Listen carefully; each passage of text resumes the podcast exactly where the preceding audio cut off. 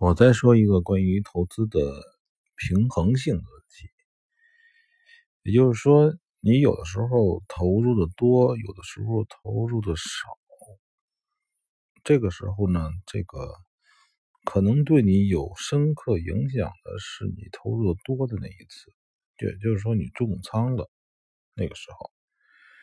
嗯，其实这个并不是对的，就是有的时候我们看某个人的账户。看下来，他似乎反反复复做了很多单，呃，但是呢，你可以按照那个这个做单的仓位大小排序一下，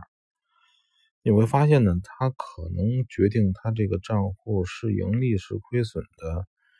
有可能是其中那几个重仓的那几次。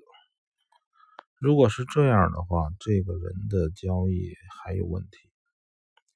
我见过很多所谓的高手，结果他们账户拿来我一排序，我发现还是这个问题。尽管最后可能他每个账户似乎啊给你看到的每个账户都是盈利的，但是这这种情况是不对的。嗯，我们希望拿到一个账户是这个账户呢，它随时的。呃，浮动亏损也是小的，然后呢，盈利还是均匀的，而且就是同一时刻，同一时刻，它可能，假如说做的都是很多小单凑起来，但是同一时刻，它可能这些小单积累下来也很多，那这也是不对的，就是 把每一天都当成很普通、很平常的一天来对待。把每一次做单都当成很普通、很平常的一次来做单，嗯，这样下来呢，就是你让你的账户，呃，一年下来盈利个百分之五十到百分之百，不是难事儿，而且是非常容易的。但是很多人就做不到，总认为自己能够出类拔萃，总认为自己能够鹤立鸡群。总认为某一次你发现了所谓的机会，这就是很多人的弊病。总不能把自己看得很小众，就总不把不能把自己看得很小。嗯，总要有一种英雄主义，或者是先知主义，或者自己认为自己是老师，自己认为自己很牛，这就是绝绝大多数人成。成功不了，在这种杠杆交易盈利不了的原因，你看那些所谓的大师们，他们标榜的自己所谓的看对什么，或者是计划什么好，嗯，什么 就是或或者看的什么大周期啊，什么，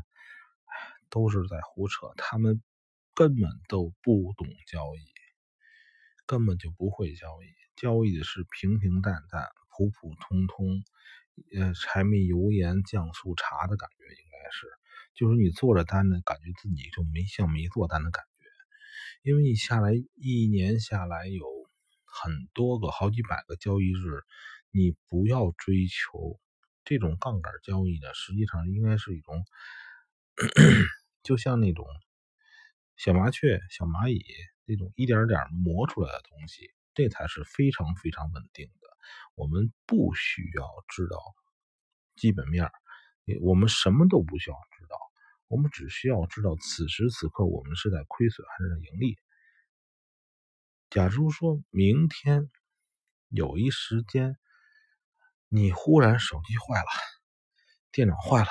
你什么都上不了网了，你怎么办？你跟我说正好那天你重仓了，这太搞笑了。就是你要有一种想一种想法，就是假设明天你的手机、电脑全都坏了，你的网络全都坏了，你根本不能上网去交易了。这个时候你怎么办？如果说这个时候你还能很轻松、很很舒服，OK，我告诉你，你很牛逼了，你很棒了，就这样。